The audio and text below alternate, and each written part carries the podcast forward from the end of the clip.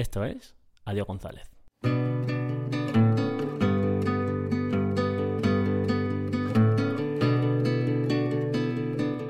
Bienvenido al sexto capítulo de Adiós González, el podcast que nadie pidió, pero que aquí está, otra semana más con todos vosotros.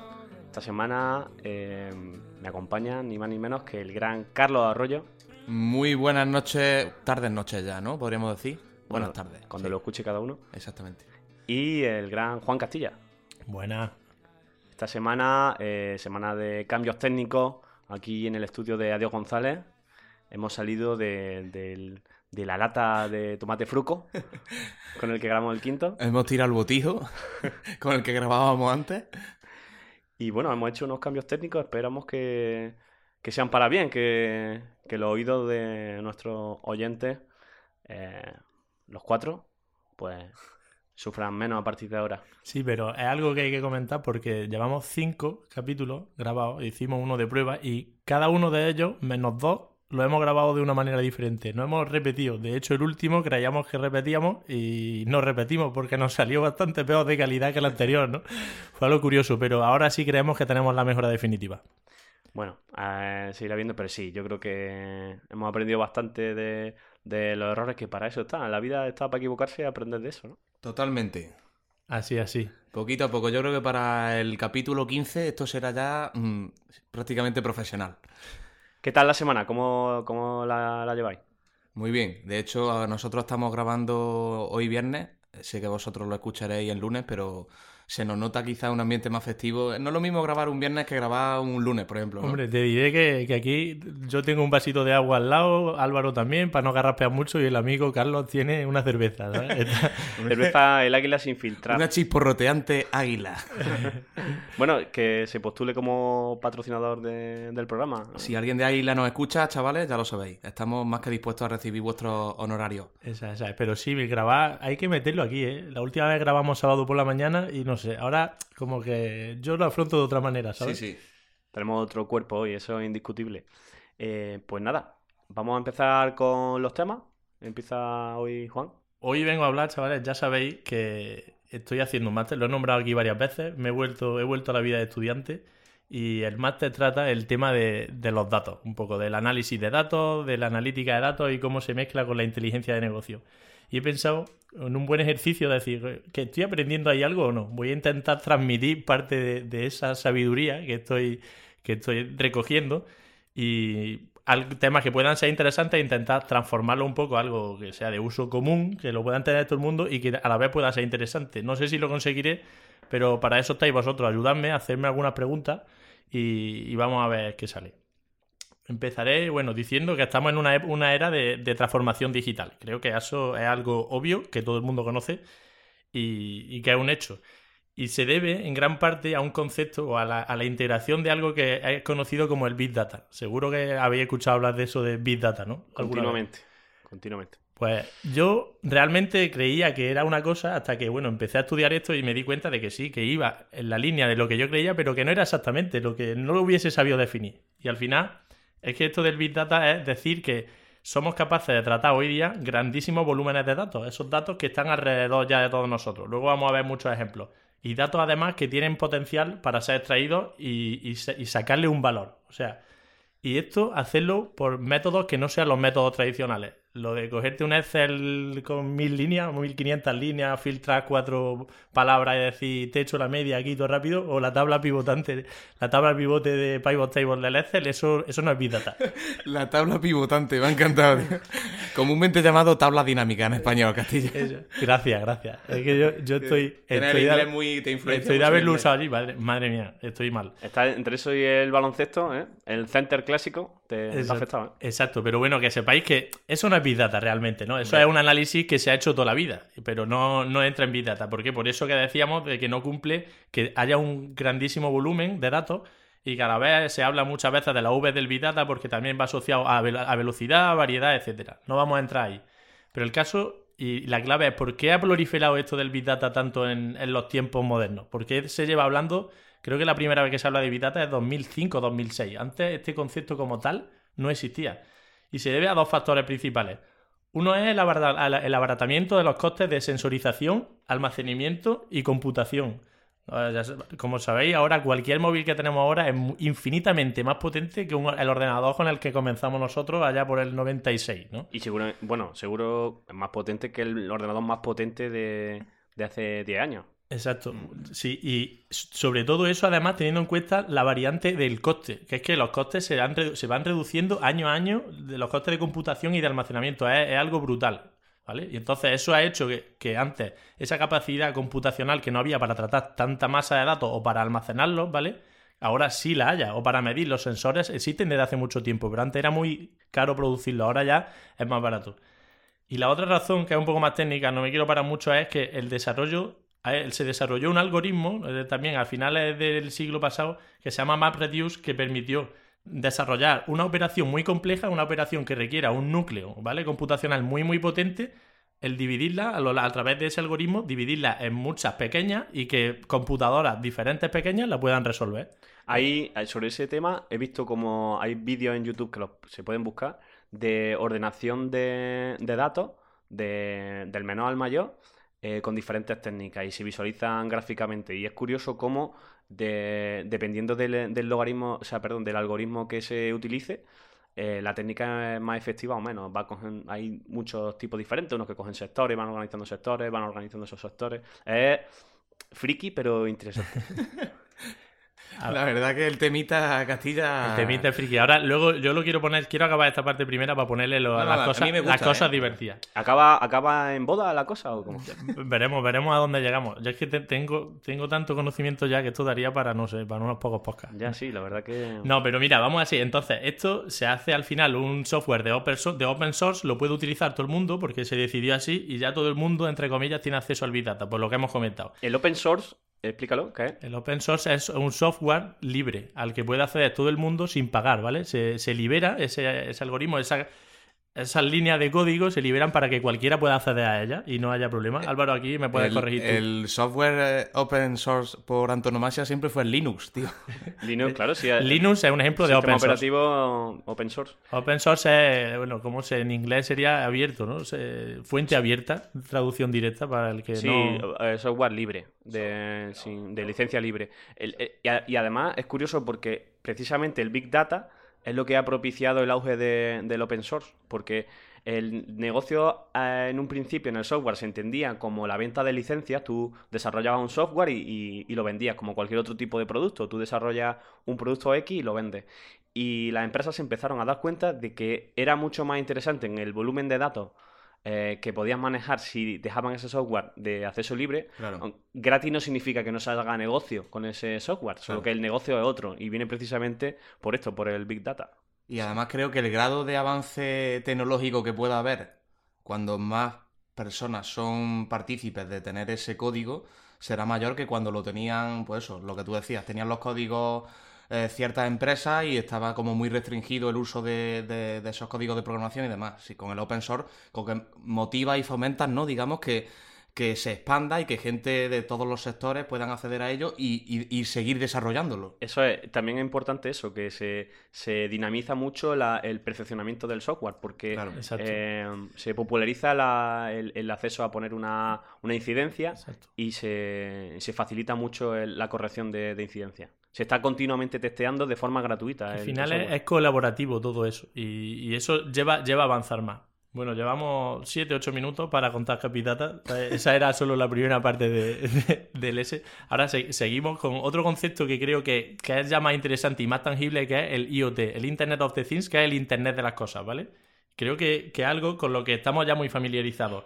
Es esa interconexión digital de cualquier objeto cotidiano que tenemos ya a Internet. El ejemplo clásico es el smartwatch, ¿no? El reloj inteligente, te lo conectas, te mide pasos, además se comunica totalmente con tu app que tengas y te mide un montón de cosas. Pues esto está llegando a cada vez más sitios, ¿no? Hay, hay neveras ya que piden sola, que si te falta una, si te falta la leche, la lo detecta y directamente, como está conectada a internet, esto está propiciado al, al, al Big Data, que eso se pueda manejar, pues puedes pedir. O hay mesas inteligentes de IKEA, no sé si habéis visto, hay algún vídeo en YouTube que, en las que tú pones varios alimentos y te recomiendan que tienen un display y te recomiendan ya qué hacer. Pero hay un montón de ejemplos ya de aplicación del, del IoT. Para el que lea alguna vez eso de Internet de las cosas, a eso es a lo que se refiere. Que por cierto, lo del smartwatch eh, me parece que contrasta totalmente con tu tema de la semana pasada, porque me parece espantoso. O sea, cuando vas al cine, por ejemplo, y de pronto le empieza a vibrar la muñeca a, tu vecino de al lado y se le ilumina. O sea, me parece sí, sí. horrible lo del el- el smartwatch, con, sobre todo con WhatsApp. Me parece espantoso. Va, Sí. va- sí, va totalmente en la línea de lo que hablábamos, exactamente. Otro concepto curioso es el que seguro que habéis oído hablar alguna vez, que es lo de Machine Learning o Deep Learning. Al final no es lo mismo, pero aquí lo vamos a reducir a lo mismo para que se entienda. Y es que tradicionalmente nosotros hemos, hemos programado las máquinas le hemos- para que le metemos un dato, le metemos un programa que al final son una línea de código y nos dé una salida, ¿no? Le metemos, oye, pues, ¿cómo se han hecho los modelos estadísticos siempre? Le meto la, cómo viene el viento, cómo creemos que van a venir, por ejemplo, de, de tiempo, ¿vale? Va- De predicción de clima. ¿Cómo creo que va a venir el viento? Y hago un programa y de ahí me da una salida y te dice, pues los próximos días va a hacer este tiempo, ¿no? Y así es como se optimiza. Y con el Machine Learning hay un ejemplo, hay varios, hay un montón de ejemplos, pero ahora ya lo que hacemos es meterle a la máquina los datos y las salidas. Y la máquina misma, iterando sobre sí misma, es la que crea el, el programa que va a generar esa salida. Y eso te permite luego, ante datos para los que tú no tienes salida, saber lo que va a pasar, ¿no? Así se aproxima a la realidad. Ahí hay un ejemplo, yo soy relativamente aficionado, por ejemplo, al ajedrez, ¿no? Y se ha desarrollado, Google desarrolló hace dos años una máquina que se llama AlphaZero, que con Machine Learning consiguió la máquina solo jugando contra sí misma, aprendiendo de sí misma, como tiene una capacidad computacional brutal, en dos días, jugando contra sí misma, como digo, consiguió ganar a todas las máquinas ya a nivel mundial que había, porque hay competiciones, igual que hay, bueno, es que no lo he dicho, pero a la vez que hay competiciones humanas de ajedrez, también hay competiciones de máquinas. Allí lleva cada uno su máquina, las pone a jugar, además no juegan una partida en un día como unos humanos, en un día te juegan cientos de partidas, ¿vale? Y, Habría- y se pone y se pone a jugar. Habría que ver eh, el corte de los espectadores que hay en los, en los campeonatos de, no de ajedrez, sino de máquinas jugando al ajedrez. Tiene que haber allí una clientela eh, interesante. E, Esto se hace online. Las máquinas ganaron ya desde Deep Blue, que ganó a Kasparov en el 96, si no me equivoco, por ahí. Desde entonces ya se, hizo un match y ganó. Se han ido mejorando y mejorando. Pues esta, esta que digo, fue puro Machine Learning, ganó a Deep Blue. Bueno, a Deep Blue no, ganó a Stockfish, que era la entonces mejor, por, por paliza, ¿vale? Hay que decir que no es la primera que utiliza Machine Learning, pero sí que es la primera que parte únicamente de, de Machine Learning, porque en las anteriores eh, sí que se le introducían la apertura y movimientos, se le introducía conocimiento base sobre el cual desarrollar el Machine Learning. Esta, lo único que se le introdujeron fueron la- las normas del juego. Y luego ya aprendió sola. Ella sola, Ujú. a, a base de jugar partidas, millones de partidas, aprendió a optimizar su juego. Exactamente. Y bueno, ya tendría muchas más cosas que contar. Otro día vendré a, intentar materializar más esto, pero en cualquier caso sí que quería poner algunos ejemplos de dónde, en qué tipo de sector y qué tipo de cosas se aplican, ¿no? De todo esto del Big Data, del Internet of the Things. Por ejemplo, en tema de deportes, para análisis deportivo, ya no hay ningún club de élite que no utilice el Big Data para, para, para mejorar los rendimientos de, de sus jugadores, tanto a nivel eh, estadístico, de pura, para decir cuánto tiene que jugar, como para previsión, previsión de lesiones, etcétera. De hecho, eso ya salió en la película de Moneyball, que es de, de Brad Pitt, ¿no? Que creo que es de 2007 o 2000, a mediados de, de la década pasada, o de ya, ya de hace dos décadas, perdón. En temas de retail, en venta minorista, todos hemos visto, ¿no? A todos nos ha pasado que el típico anuncio, que eso era algo que quería comentar más en debate, más en detalle, pero bueno, lo dejaremos para otro día.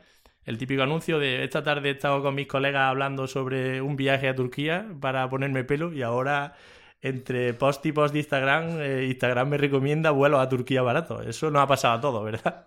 En la NBA se han visto jugadas realmente extrañas eh, eh, por, a causa de, de esto, del, del análisis de datos. Se han hecho defensas como la que le hizo Ricky, no recuerdo a quién se le... A, mm, a Harden, ¿no? Que lo defendía como por detrás. Por detrás, sí. Y era resultado de analizar que Ahí- los datos decían que esa era la mejor defensa para defender Hay infinitos casos. Uno de a mí de los que más me fascina, y es que un día voy a venir a hablar solo de eso, es el cambio de paradigma que está viendo en el tema de la movilidad. La movilidad está cambiando totalmente para los humanos y, y está totalmente vinculado a esta transformación digital y a esta necesidad o interpretación de los datos, ¿no? Porque un BlaBlaCar, por ejemplo, o un Uber, no existiría sin, si no hubiese esto. Y es que Uber, ya os digo, y con esto creo que voy a finalizar, es una empresa que hoy día pierde muchísimo dinero. Pierde mucho dinero y sigue teniendo inversores apostando y apostando. ¿Por qué? Porque el valor que tiene ni siquiera es generar dinero hoy. No es ganar dinero hoy. Ellos están construyendo una base de datos infinita, bueno, infinita no, pero inmensa, para que con la llegada del coche eléctrico puedan prescindir de esos conductores que hoy día tienen y que son los que le hacen, entre comillas, perder dinero porque tienen salario. Y una vez que tengan toda esa base de datos tan grande y los coches eléctricos estén implantados, van a poder beneficiarse de ello, ¿vale? Y van a poder sacarle un montón de rendimiento. Hay muchas empresas así. Amazon estuvo muchos años perdiendo dinero. De hecho, Amazon hoy día del marketplace todavía saca muy poco, pero lo que ha conseguido es tener una base de datos increíble Brutal. y lo que han conseguido es que ahora tú abras tu app de Amazon y Amazon te diga, mira, tus recomendaciones que son específicas para cada uno de sus usuarios y que tú vayas allí y con dos clics, pum, pum, esté en tu casa al día siguiente tu compra. Todo esto es gracias también a, a todo este tema que Otro estamos debate hablando. que vendrá, que esto nos puede dar hasta para otro podcast o dos podcasts por lo menos, será en el futuro qué utilización se haga de esos datos, porque ya tenemos, en la poca experiencia que llevamos, la poca historia que tenemos todavía de Big Data, ya hemos visto casos muy graves de malas praxis utilizando los datos de la gente. Que pongo el ejemplo de la última campaña de Estados Unidos de Trump con la empresa aquella famosa donde se acabó viendo que Facebook le había dado datos a... No me acuerdo exactamente la empresa cómo era, era algo de analítica, lo que sea, eh, Cambridge Era- Analytica. Era, era una empresa que, Creo que era Cambridge Analytica o algo así además, creo, sí. Y, y se acabó viendo que había influido en, en las elecciones. O sea que Sí. hay que tener cuidado también con, con estos temas. El uso, claro, el uso de los datos ya puede ser legal o ilegal y ético o no ético, ¿no? Los datos, esto nos están propiciando muchas buenas cosas, como el poder usar un BlaBlaCar y también tiene problemas asociados. De eso, venga, lo digo aquí, prometo que, que traeré un día un tema un, poco preparado para plantear debate alrededor. Más de los aspectos más filosóficos del Big Data, ¿no? Sí, que sí. también tiene mucho. Más de todo eso. esto que se plantea. Pero bueno, así ya lo tenemos introducido. Hoy no has pegado la turra técnica. y Que, Espero- apuntarlo, que entrar en el examen y luego ya otro Y día la encima, práctica. y encima me habéis puesto el primero, chavales. No sabéis muy bien. Bueno, igual, así. igual este podcast no escucha nadie Bueno, en este capítulo. nada, ha estado muy interesante. Eh, pues nada, eh, interesante tu tema, Juan. Eh, buen arranque de este sexto capítulo. Venga, vamos, que pongo un temita. Vámonos. Busco a mi perro perdido.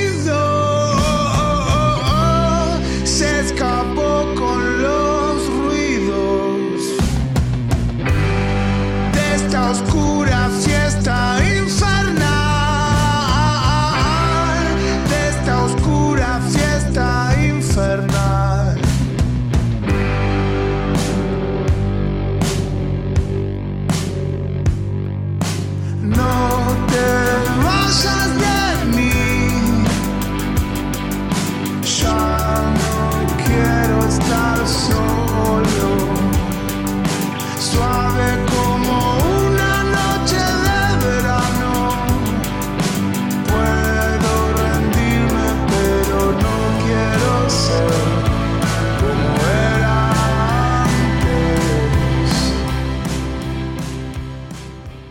la canción del perro, de él mató a un policía motorizado, uno de mis grupos favoritos, que por cierto, un motor de, de búsqueda también, de hecho con Big Data el año pasado en Spotify me dio como el grupo más escuchado del año.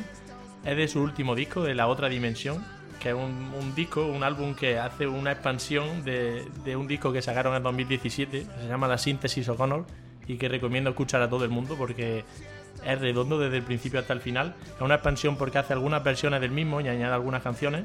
Un grupo que también eh, iré a ver dentro de unos días aquí porque vienen de gira, son argentinos y vienen a Madrid. Álvaro también me voy. acompaña, ¿verdad? Sí, sí, yo también voy. Ya hemos ido unos cuantos, ¿eh? del el mató, ¿eh? Ya lo he visto un par de veces, sí. Y nada, espero que la disfrutéis. Os dejo con el amigo Carlos. Gracias, Castilla. Siempre tan amable. Que da gusto. Bueno, pues nada, compañeros de Adiós González, hoy vengo con mi tema que vengo a contar una historia de una canción, pero verdaderamente es la historia de una amistad, ¿vale? Primero os pondré un poco en antecedentes y como broche final pondremos, pondremos la canción un poco que ha originado que yo traiga hoy este tema. En, en 1994, ya llovió un poco desde aquel año, Joaquín Sabina, que yo creo que es conocido por lo menos por los tres que estamos aquí seguro, eh, estaba realizando una gira latinoamericana de su último disco, que en aquel momento era Yo, Mi, Me, Conmigo. El artista español, por poneros en contexto en aquel momento, ya era un ídolo de masa en Latinoamérica y bueno, a nivel de que arrastraba muchísimos fieles y fanáticos a todos los conciertos que hizo por allí, siempre agotaba entradas, etcétera, etcétera. O sea, ya, ya era un, un- un ídolo, por así decirlo, allí en Latinoamérica. Entonces estaba allí haciendo una gira eh, de este disco que os comentaba.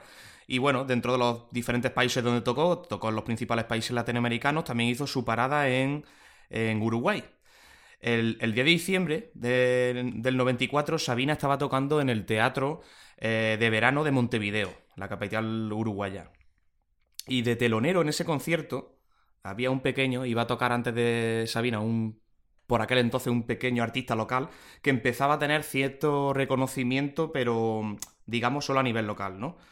Era médico, era un médico este músico que os comento, era allí en la capital de uruguaya. Él pasaba su consultorio por las mañanas y luego por las tardes con su guitarra componía canciones, etcétera.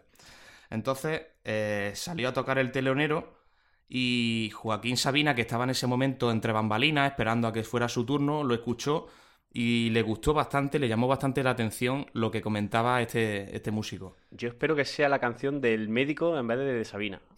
Porque tengo que decir que Sabina es alguien que siempre he intentado que me guste y no me gusta. Sí, sí, lo sé. Sí, Yo, yo tengo que admitir que hubo una época que rayé más Sabina, ya no, no es uno de mis referentes musicales ahora mismo, pero bueno, la historia más que del tema musical eh, viene un poco a contar un- una anécdota entre estos dos músicos y no... Yo creo que sé quién es el médico. Yo, yo creo, es que solo caigo en uno que creo que tenía una profesión anterior, pero no. Nah. Da Al- igual, venga, Al sigamos. final, yo creo que vaya a saberlo. Y de hecho, la anécdota que voy a contar quizá la conozca mucha gente porque es de sobra conocida. De hecho, a mí, a mí me dicen que me parezco, si es el, el que yo Eh, creo. Sí, es a Jorge Dresler. Eh, ¿no? efectivamente. Sí. Pues nada, este médico eh, joven, por aquel momento Jorge Dresler, estaba tocando de telonero en el, en el concierto de Joaquín Sabina y Joaquín Sabina escuchándolo le, le- le gustó mucho la manera en que tocaba, las letras que tiene Jorge Dresler y demás.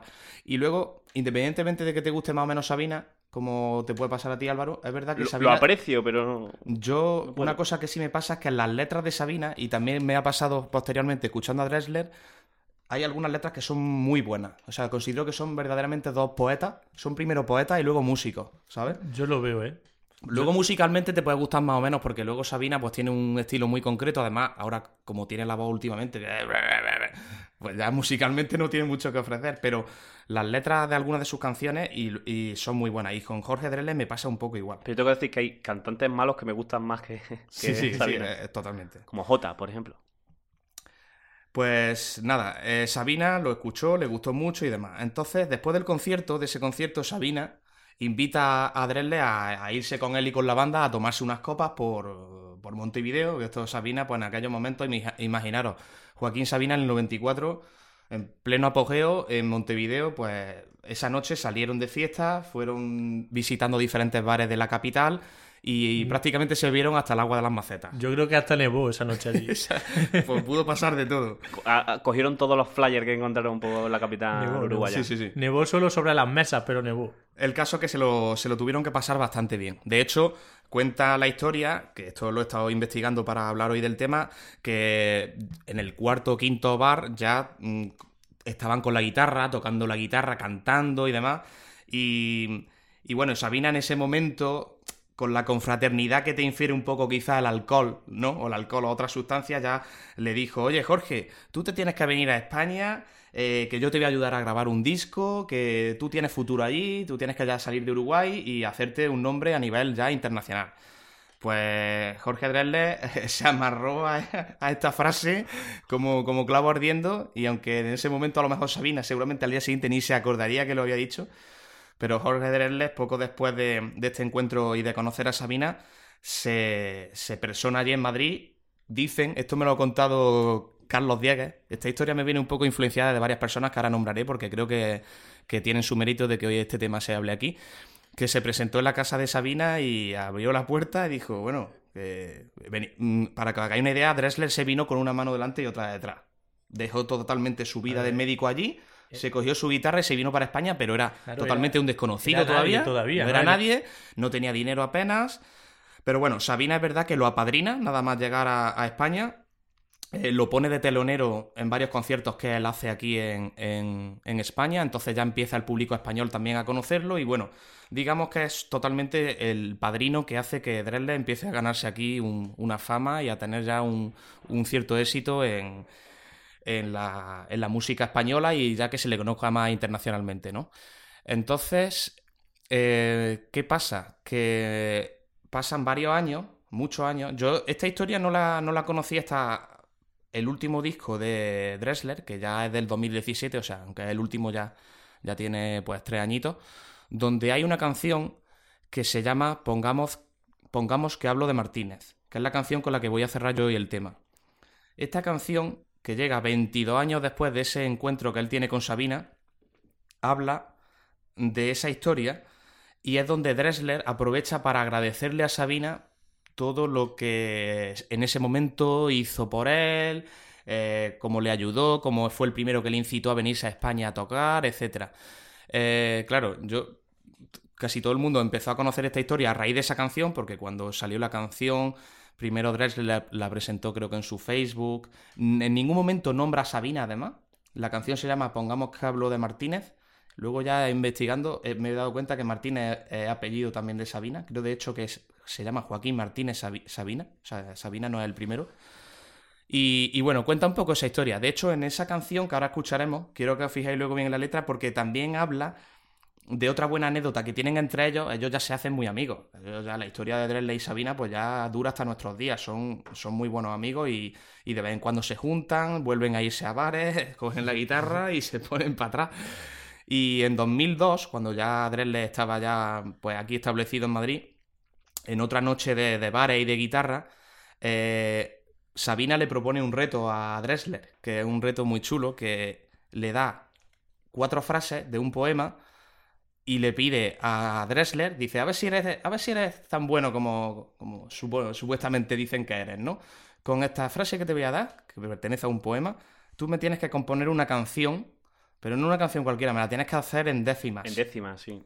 que, que hay una que os recomiendo ahora también para, bueno, sé que vosotros sí creo que lo habéis visto, pero para quien nos escuche, eh, explicando esta, cómo compuso esta canción Dressler, tiene un TED que hizo en una charla en Vancouver, creo, donde Jorge Dressler explica eso, este encuentro con Sabina y cómo llegó a componer la canción que se llamó La Milonga del Moro Judío. Y la compone en décimas, que ahí lo explica muy bien, no me voy a entretener en esto porque creo que el vídeo eh, de Dressler en, en la charla TED esta es muy explicativo y es súper, súper recomendable que lo veáis. Es muy interesante. Muy ¿eh? Eso, interesante. si no no lo habéis visto, visto, hay que ¿eh? verlo. Lo No es- tengo que verlo, Te recomiendo que lo veas porque te explica cómo es la composición de una décima, la estructura que tiene y, y, bueno, te explica también que fue el gran maestro Sabina el que, el que le incitó a que la compusiera y al- la, la- acabó, acabó componiendo esa canción en décima que es muy bonita. Y de hecho, a raíz de ahí que Dressler no conocía la décima, es cuando empezó a componer más en décima y ahora es uno de los grandes referentes que compone en décima. No hay muchos músicos en el mundo, en el mundo hispanoamericano, que, que compongan en décima. Tiene mucha composición en décima y además en el vídeo ese tiene un trasfondo muy chulo porque habla del origen de la décima y que no es el mismo. Bueno, la eh, en ese vídeo dice que tiene origen aquí en España, pero precisamente aquí en España, en el país en el que nació, no se utiliza esa, Sí, esa exactamente. composición. Ahí, ahí lo dice en la charla. Y está en la base de muchas músicas en Sudamérica. Totalmente. Y que cada país que utiliza la décima cree que es suya. Es Exacto. como la música más típica de ese país se compone en décima. Y Sí, todo sí. el mundo la tiene como suya. Entonces, todo el mundo se quiere apoderar de la décima y en el país en el que nació nadie la conoce. Nadie la conoce, totalmente. De hecho, se está empezando ahora a conocer gracias a eso, a que Dressler, que ahora es muy conocido aquí en España y él vive aquí y tiene ya mucho público y fieles aquí en España, pues escuchan sus composiciones y, y- y además que te- se nota en la, en la sonoridad, en la composición, en la musicalidad, que, que es algo diferente a lo que has escuchado antes. De hecho, componer en décima es muy complicado, ¿eh? tengo que Sí. decir. A mí tuve un reto una vez con Lourdes que ella me iba a crear una, una letra en décima y yo le tenía que poner luego la música y es complicado que quede bien, que la musicalidad quede bien. Y eso Dressler lo hace muy bien con la décima. Es algo que yo creo que hay que practicar mucho. Él mismo lo dice que la primera que hizo no le quedó demasiado bien, Sí, la segunda sí. tal, y ya a partir de ir componiendo mucho le empezó a salir bien. Y, Carlos, ¿esto sale también en la canción de Sí. ahora de 2017? Es- en la canción esta es la que habla de, ponga- pongamos que habla de Martínez, esta canción en la que habla un poco de cómo conoció a Sabina y demás, también luego nombra este, este segundo encuentro que tiene con él, bueno, segundo, tú tendría muchos encuentros, esta- pero esta este- anécdota, ¿no? esta anécdota en la que en la que Sabina le, le, le comenta y le incita a que componga en décima y ahí es como, como Dressler compone la, de, la, la milonga del moro judío. Y bueno, es una historia al final, como os decía al principio, de una amistad que acabó en esta canción. La canción también hace un pequeño guiño, aunque no se nombra a Sabina, hace un pequeño guiño a Sabina porque Sabina tiene una, una canción también muy famosa que se llama Pongamos que hablo de Madrid. Sí. Entonces, ahí está el pequeño guiño en el título y demás. La verdad que la canción es preciosa, ahora cuando la escuchéis lo vais a ver. Y, y- y es bonito, ¿no? Que al final, 22 años después, llega Dressler agradeciéndole a través de una canción a Sabina el, el ser lo que ahora mismo es Dressler, ¿no? Dressler en la canción llega a decir, o sea, gracias a ese momento a mí me cambió toda la vida, me cambió la vida entera. Y bueno, aunque te guste más o menos Dressler, aunque te guste más o menos Sabina, es una historia que me parecía curiosa traer aquí. Tengo que decir, antes de que se me olvide y ya acabemos con la canción, que Sara, nuestra gran amiga Sara Arias, es la primera que me, me comentó esta anécdota hace no muchos días, de hecho, y le dije, joder, macho, me, me parece una historia muy, muy chula, voy a, voy a investigar un poco más y seguramente la utilice para uno de los capítulos de Adiós González. Pues tenía a Sara precisamente en mente porque cuando has dicho que gracias a un hecho tan fortuito como eh, haberse encontrado con Sabina y que le cambió la vida, hay otro músico español en este caso que también por un encuentro fortuito le cambió la vida y que también lo conocí a raíz de, de bueno, de que Sara me lo, me lo hiciera saber, que fue Belendi. ¿Ah, sí? Melendi tiene una historia muy interesante Joder. que no voy a entrar ahora a contarla, pero eh, bueno, la, la voy a contar. Eh, Trabajaba en un, en un bar de camarero y, y un día salió de fiesta, eh, entonces no pudo hacer rellenar los botelleros. Entonces fue al día siguiente por la mañana a reponerlos, eh, un poquito con resaca, y justo habían quedado en ese, en ese local un músico local y con un representante o de una discográfica y tal. Y cuando terminó le dijo Melendi, yo tengo alguna canción aquí compuesta, ¿quieres escucharla? Y se la cantó y, y a raíz de esa, de esa falta de profesionalidad como camarero, de salir de fiesta y no reponer los botelleros y hacerlo el día siguiente de resaca, eh, hoy eh, Melendi tiene grandes canciones como Sara Luna. Sara Luna, que también la recomendamos aquí. Que la escuchéis. Bueno, a mí me están entrando ganas de, de ir esta noche al Tony 2, ¿eh? Allí siempre suena Pongamos que hablo de Madrid. Carlos, que ya se la sabe entera, podría cantar. podría, contar- podría podría cantarse la de- cantarla hoy la- dedicársela a Dressler o Tú, no sé. tú te cantas la de Pongamos que hablo de Martínez, ¿vale? Se la dedicaré a Sara y a Carlos Diegues, que justamente nada más hablar con Sara, fui a hablar con él porque es Jorge Drexler siempre lo asocio mucho a él porque yo le di a conocer a este artista y luego a él le ha encantado, lo escucha muchísimo y demás. Y de hecho Carlos me llegó a decir, dentro de esa anécdota de esa noche que estaban en Montevideo, ya de borrachera y demás con la guitarra, algunos de los músicos que estaban allí al lado de Sabina le dijeron a Sabina, oye, tú sabes que este que está aquí cantando con la guitarra es médico, ¿no? Y Sabina, esto me lo cuenta Diegues, con su típica gracia cordobesa, dice, y Sabina dijo, este no es médico ni polla. Por visto, esa fue la primera expresión que dijo Sabina, porque no se creía que Drexler pudiera ser médico y luego hacer la música tan bonita que hacía. Pero bueno, chicos, esta era la anécdota y la historia que venía a contaros. La vamos a cerrar con el broche final de la canción, en concreto, que, que es la protagonista al fin y al cabo. Escucharla, escuchar la letra, ya os he puesto un poco en contexto y, y ya veréis que, que tiene mucho significado lo que dice y verdaderamente es- es muy bonita. Fuimos cerrando uno a uno cuatro bares. Montevideo ya hacía rato amanecía. Vos me augurabas oropeles y ultramares. Y al regresar del baño, ¿quién no te creería? Desorientado y confundiendo vocaciones. Yo estaba preso en mi alegría diletante. Me fui a Madrid con mi guitarra y mis canciones, haciendo caso a tu consejo delirante. Y hoy que pasaron 22 diciembre ya, de aquella noche loca que selló mi suerte, esta canción más vale tarde que jamás, la escribo para agradecerte. Y aunque sé bien que con tu empaque de ala triste te da pudor la confesión de borrachera, creo que sabes que el regalo que me hiciste me cambió la vida entera.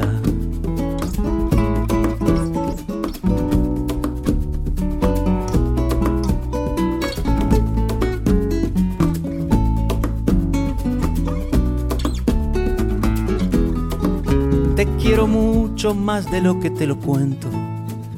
Te veo mucho menos de lo que quisiera. Y como yo, una jauría de sedientos que fuiste recogiendo por la carretera. Te debo la milonga del moro judío y otra turné por el Madrid de los excesos, donde aprendí a domar más de cien desvaríos y a robar más de mil besos. Tengo el detalle de camuflar tu apellido y quien lo quiera adivinar, que lo adivine para nombrar a quien estoy agradecido. Pongamos que hablo de Martínez.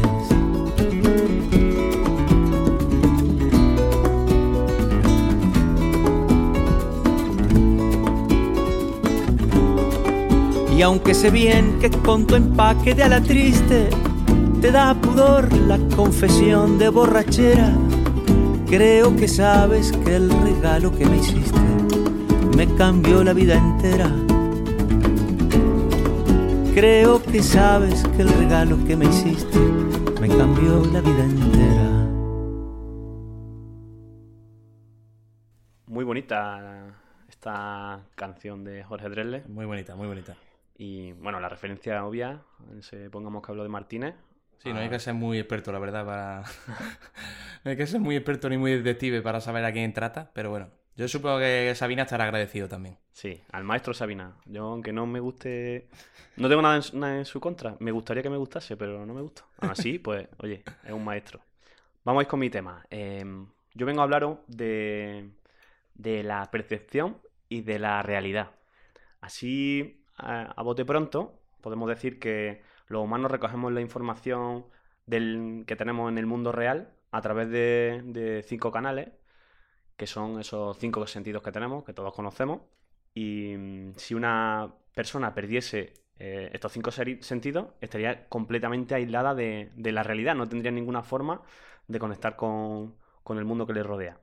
Los sentidos eh, solo nos proporcionan la- lo que es información en bruto.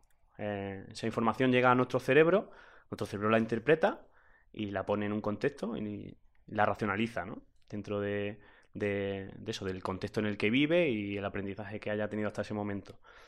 En esta interpretación, dentro de unos márgenes, cada cerebro añade un, factor de ruido, de, lo interpreta a, su manera. Fuera de estos márgenes que podemos considerar normales, hay afecciones que pueden alterar ese, ese, mm, esa interpretación, que pueden ser de dos tipos. Una afección física, como por ejemplo el daltonismo, que no sé si lo sabíais, pero es físico, no es psíquico. O sea, es decir, no se produce la alteración en el cerebro, sino que se produce em, por una modificación en, los genes que se encargan de producir los pigmentos eh, de, los, de los conos, que son unas células sensoriales que están en, en la retina, que junto con los bastones reaccionan ante la respuesta de la luz. Pues es una herencia genética, la- Ujú, vale. el daltonismo. Y por otro lado estarían las afecciones psíquicas como la- una esquizofrenia, por ejemplo. O sea, tu cerebro interpreta eh, esa información de una forma que, que está considerada fuera de los márgenes que consideramos normales, ¿no? Esto sería un poco el, el- el contexto en el que quiero encajar el tema de cómo interpretamos esa realidad. No sé si os ha pasado a, a vosotros en alguna ocasión que, que habéis coincidido con una persona que un día te confiesa que pensaba que durante mucho, mucho tiempo pensaba que tú le caías mal por, por la forma que tenías de hablarle o, o por... Y los dos estando presentes en ese mismo, en esos mismos momentos, cada uno lo ha cogido y lo ha interpretado de una manera eh, completamente diferente.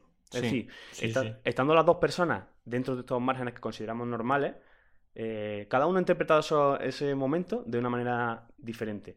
Y me resultaba curioso cómo eh, aquí pues, entran ya los prejuicios, eh, el conocimiento que tiene cada uno y, y una serie de factores que hacen que cada uno interprete la realidad al final a su A manera. su manera, totalmente.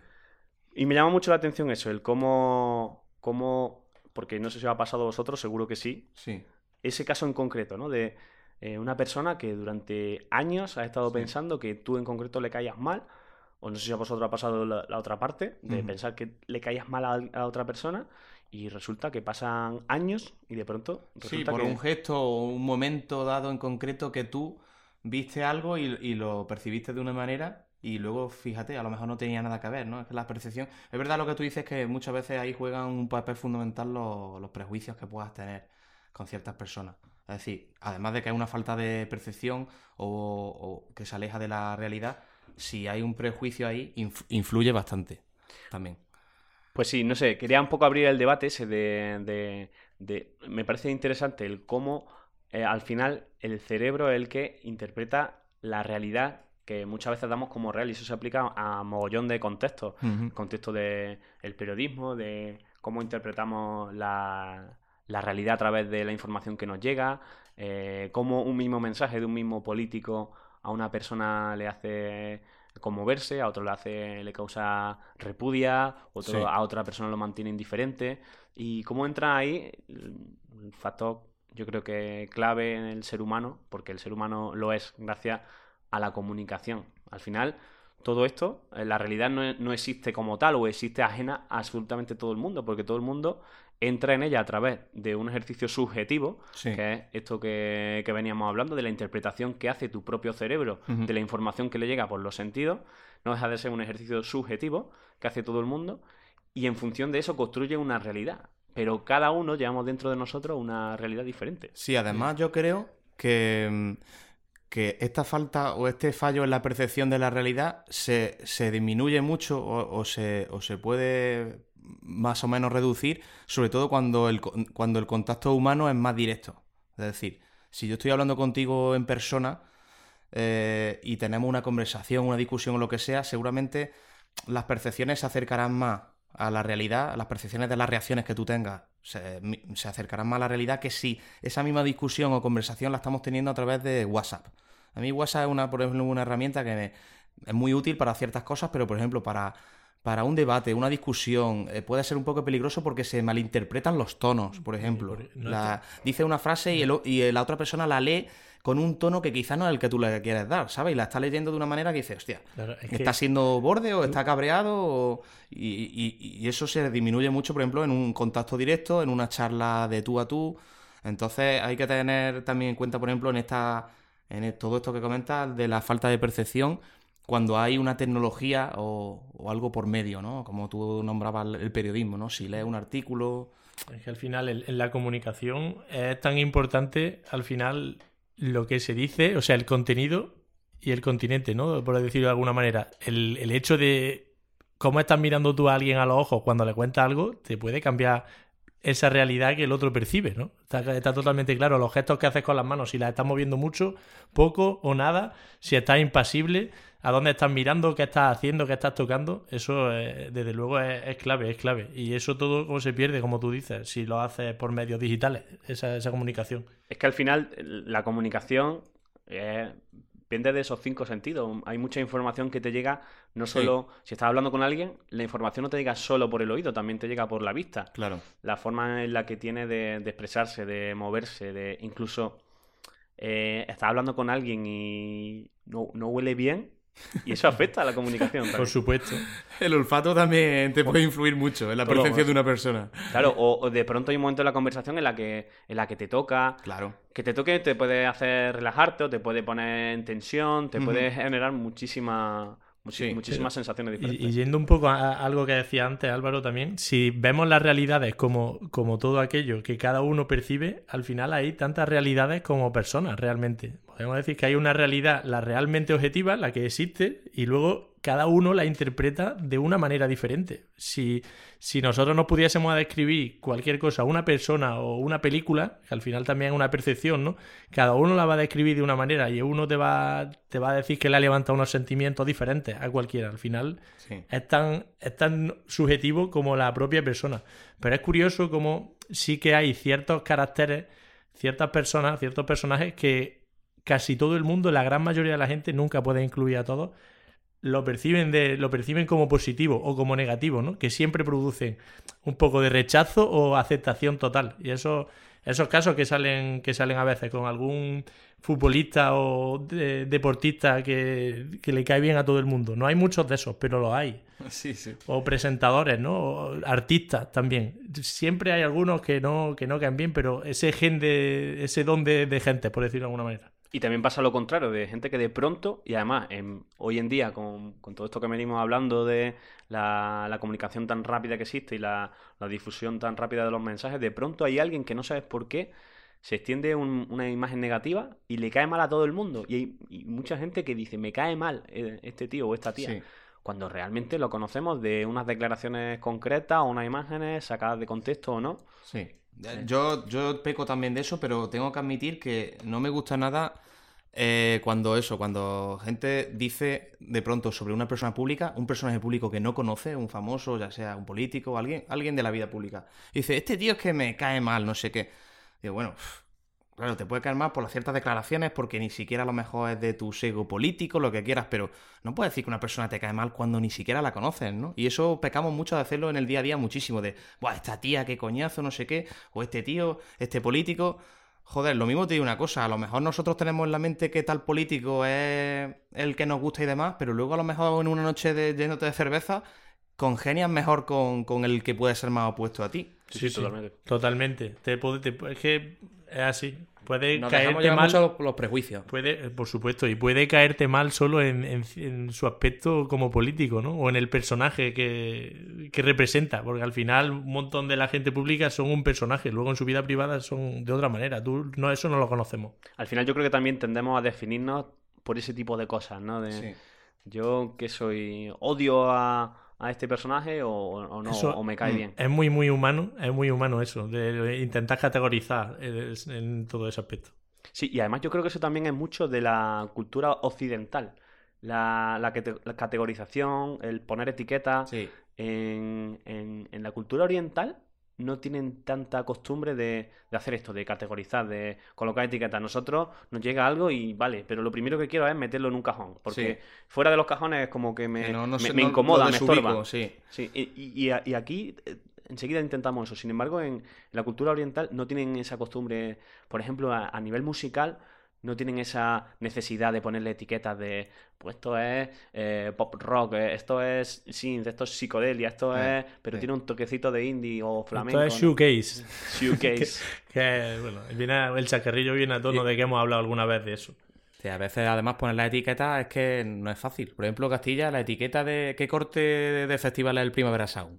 Eso es difícil, por ejemplo. acaba, ¿eh? acaba de sacar el cartel. Eso. ¿Qué corte es? ¿Qué, qué indie? ¿Es reggaetón? yo ¿Es creo que- Yo creo que con moderno se cubre bastante, pero no cubre ni siquiera a todo el mundo. Porque Pavement, nuestro- Pavement no es moderno, ¿no? Como diría nuestro amigo Bingen, es vanguardista, ¿no? o, o Iggy, o Iggy Pop. Indie pop. Es, es Iggy vanguardia. Pop. Iggy, Ah, Iggy Iggy Pop, Pop. también, es verdad. Y es un, es un mítico. Es un, Y eso, es un eso no es ya. moderneo. Pues Álvaro, te Iggy estamos Pop. poniendo. Iggy Pop tiene más años que el sol ya. Sí, sí. Años sí. con lunar. Y, y sigue tocando sin camiseta sobre los escenarios, por, por cierto. ¿eh? Y lo está- vimos y está el año pasado en el Más Cool y sigue tocando sin camiseta. Eso me, Álvaro, par- me parece que hay con los tiempos. eso.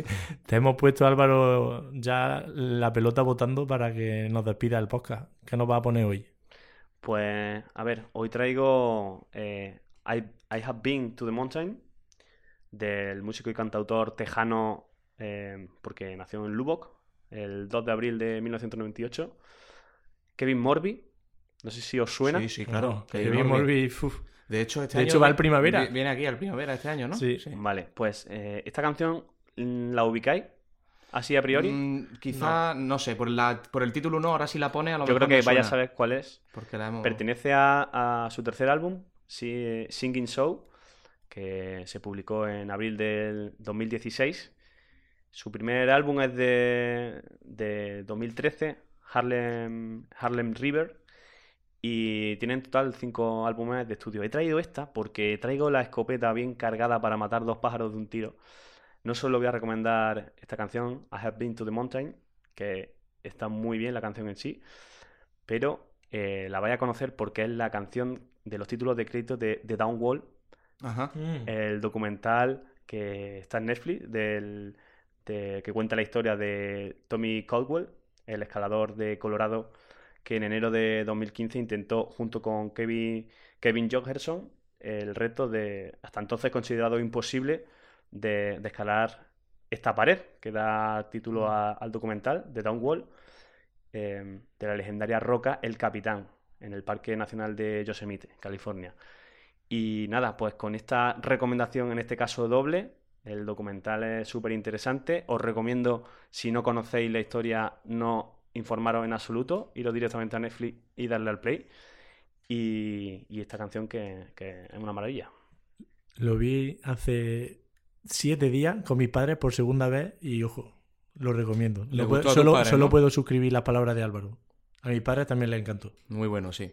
Sí, es un documental que además está muy bien construido porque em, la intensidad de, de la narración en, en este intento de Sí, sí. escalar Esta, esta pared muy difícil eh, va de la mano de la intensidad de la propia película. Totalmente. Está muy bien construida. Como dije el otro día, a la gente que no le guste la escalada, le va a gustar el documental. Y eso ya dice mucho, porque no está basado en, en un nicho de solamente gente que le guste la escalada y demás. O sea, es un documental muy completo. Sí, porque es una gran historia y es una gran película. O sea, a la gente que no le guste la escalada le va a gustar porque es una gran historia. Lo, tiene todo. Sí, pues nada, eh, hasta aquí ha llegado este sexto capítulo de Adiós González y nos quedamos con el- este I Have Been to the Mountain de Kevin Morby.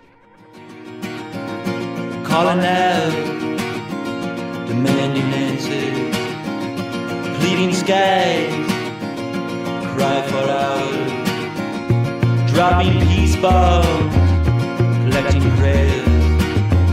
Sky that